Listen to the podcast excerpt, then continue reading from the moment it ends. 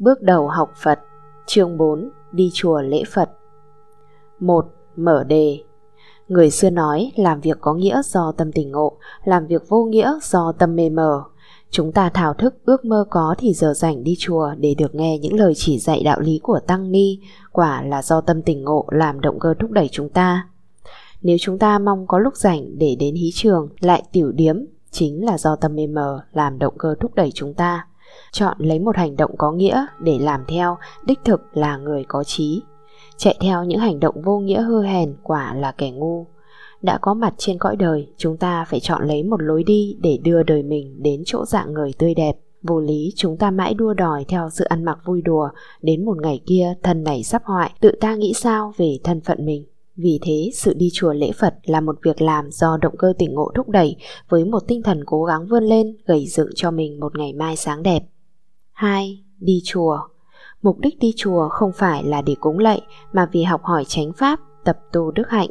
Người Phật tử mới đến với đạo chưa thấm nhuần Phật Pháp nếu không được sự chỉ dạy của Tăng Ni làm sao hiểu đạo tu hành. Muốn hiểu đạo lý, Phật tử tới lui tự viện để thưa hỏi học tập là sự đương nhiên không thể thiếu. Vì sự sống bận rộn ngoài xã hội, Phật tử đâu đủ thì giờ nghiên cứu giáo lý. Chỉ gặp Tăng Ni trong nửa giờ, một giờ, Phật tử có thể học được nhiều điều trước kia chưa biết. Vì thế, đến chùa để gặp Tăng Ni là điều thiết yếu không thể thiếu đối với mỗi Phật tử tại gia. Đi chùa có hai trường hợp, đi chùa ngày thường và đi chùa ngày lễ vía. Đi chùa ngày thường, bất cứ ngày nào thấy rảnh việc nhà, người Phật tử có thể đi chùa. Khi đi chùa, Phật tử phải nhắm thẳng mục đích thưa hỏi đạo lý. Vì hỏi đạo lý, Phật tử phải ghi lại những điều mình chưa hiểu để đem ra hỏi. Mỗi lần đến chùa, Phật tử phải có ít nhất đôi ba vấn đề thưa hỏi Tăng Ni. Những vấn đề ấy hoặc do thấy nếp sống sinh hoạt nhà chùa chưa hiểu đem ra hỏi, hoặc đọc trong kinh sách chỗ nào không biết đem ra hỏi. Biết thưa hỏi như vậy, người Phật tử học đạo rất chóng tiến. Đi chùa hỏi đạo là đúng tinh thần học vấn của người Phật tử. Nhưng cũng có những khi không vì hỏi đạo mà vẫn đi chùa. Đây là trường hợp vì đua chen trong cuộc sống, người Phật tử thần kinh bị căng thẳng, vội vàng bỏ việc đến chùa. Đến đây để ngồi yên trên tảng đá dưới bóng mát tàn cây, nghe tiếng gió thì thào trên ngọn cây, giọng chim líu lo trong cảnh dâm, khung cảnh tịch mịch của nhà chùa khiến tâm hồn lắng xuống, thần kinh dịu lại.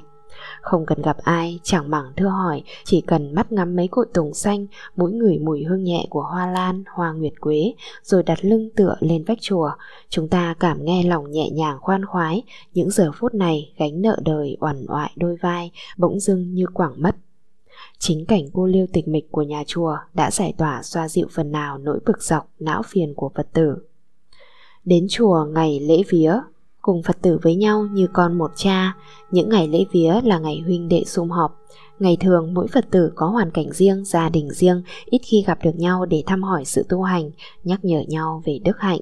Nhân ngày lễ vía ở chùa, toàn thể Phật tử tụ hội về cùng thăm hỏi nhau trong tình bạn đạo, cùng giải bày nhau về kinh nghiệm tu hành, thật là một cơ hội quý báu. Chúng ta đâu không nghe ông cha chúng ta đã nói, ăn cơm có canh, tu hành có bạn. Đoàn tụ dưới mái chùa, huynh đệ ngồi gần nhau đảm đạo, mật thiết thân tình.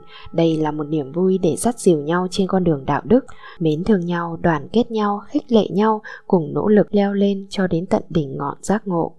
Càng cao cả hơn khi chúng ta nghe Tăng Ni kể lại hành trang nhuộm mùi tử bi, đượm màu giác ngộ của chư Phật, Bồ Tát hoặc nghe giải thích giáo lý cao siêu thoát tục của Phật dạy, làm sáng tỏ thêm đường lối tu hành, thật là những cơ hội hiếm có để Phật tử thấm nhuần chánh Pháp. Vắng mặt trong những ngày lễ vía là một thiệt thòi đáng kể của người Phật tử. Có nghe giáo lý, có học công hạnh của Phật, Bồ Tát, Phật tử mới biết phương hướng tu hành, mới thấy những gương sáng ngời để noi theo. Dù đã quy mấy mươi năm không chịu học hỏi giáo lý, không siêng nghe giảng dạy, Phật tử này vẫn mờ mịt không hiểu gì về đạo Phật. Là Phật tử phải tỏ ra xứng đáng với danh nghĩa của mình, nghĩa là học và hành đúng với đường lối Phật dạy. Vì thế đi chùa nghe giảng là điều tối cần thiết của người Phật tử. 3. Lễ Phật Lạy Phật không vì van xin tha tội, không vì cầu mong ban ân, chỉ vì quý kính một đấng lòng tử bi tràn trề, trí giác ngộ viên mãn. Vì quý kính công đức trí huệ của Phật nên chúng ta lạy Ngài. Lạy Phật để thấy mình còn thấp thỏi ti tiện, bỏ hết những thói ngạo mạn cống cao. Quý kính gương cao cả của Phật để mình noi theo, phước đức lạy Phật là tại chỗ đó. Lễ Phật vì dẹp ngã mạn, bản chất con người chúng ta lúc nào cũng tự cao tự đắc, vênh váo nghênh ngang, đó là tánh xấu khiến mọi người chán ghét tiêu mòn công đức. Phật tử biết được cái giờ này, kính lạy Phật Bồ Tát các bậc tôn túc để diệt trừ tâm ngã mạn của mình. Kính lại các ngài là tự mình thấy không bị kịp các ngài, biết mình thấp thì tánh ngạo mạn từ từ biến mất. Khi lại các ngài không mong một ân sủng nào, chỉ vì một lòng kính trọng đức hạnh của các ngài, tự thấy mình hèn hạ thấp thỏi, thế là mọi công đức từ đó phát sinh. Bởi đứa ăn trộm thì phục kẻ ăn trộm giỏi, chàng võ sĩ thì nể tay vô địch, kính trọng Phật Bồ Tát, các bậc tôn túc tự nhiên, chúng ta có dự phần trong ấy rồi. Quả như câu nói, kính thầy mới được làm thầy, Chúng ta muốn dẹp bỏ những tánh xấu, tập tánh đức hạnh, kính lễ những bậc đức hạnh là điều cần thiết vậy. Lễ Phật vì noi gương, kính lạy Phật chính vì chúng ta muốn học đòi noi theo gương của Ngài.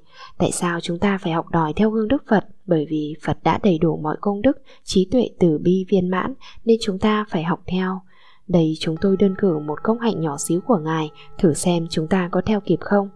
Một hôm Đức Phật một mình, Đức Phật một mình mang bình bát vào thôn xóm khất thực.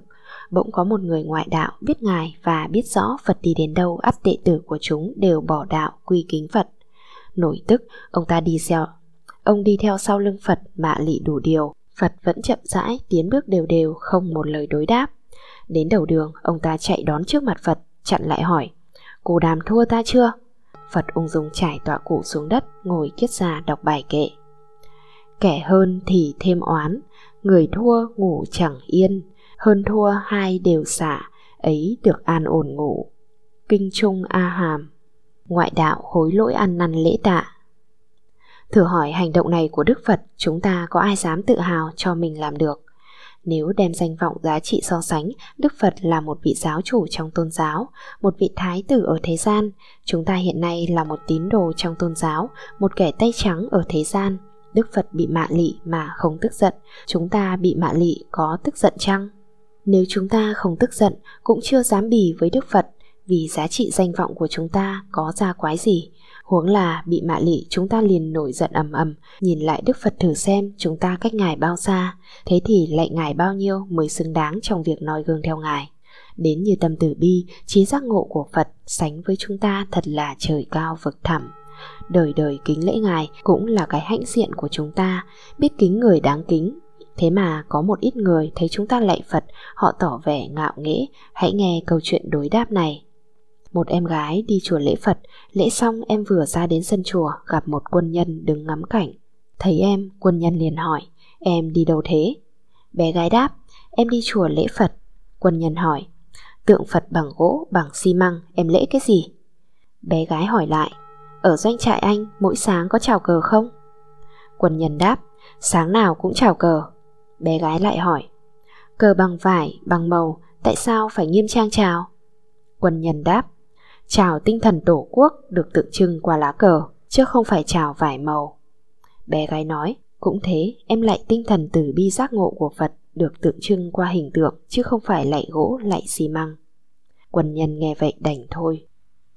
6. Kết luận chọn một hành động có ý nghĩa là con người tỉnh sáng khi đã nhận định kỹ việc làm của mình, dù có bị chê khen, chúng ta vẫn an ổn thực hành. Chỉ có những kẻ su thời, thấy ai khen cái gì chạy theo cái nấy mới bàng hoàng khi bị ai phê bình hành động của mình. Đi chùa lạy phật đã mang sẵn những ý nghĩa của nó, dù có ai chê là mê tín, ta vẫn an nhiên. Đạo đức có hay không, do lòng ta biết kính trọng người đạo đức hay không? Do lòng kính trọng mới thúc đẩy chúng ta học hỏi và bắt chước theo người đức hạnh. Lạy Phật là động cơ đẩy mạnh chúng ta tiến mãi trên con đường giác ngộ. Hết chương 4 Đi chùa lễ Phật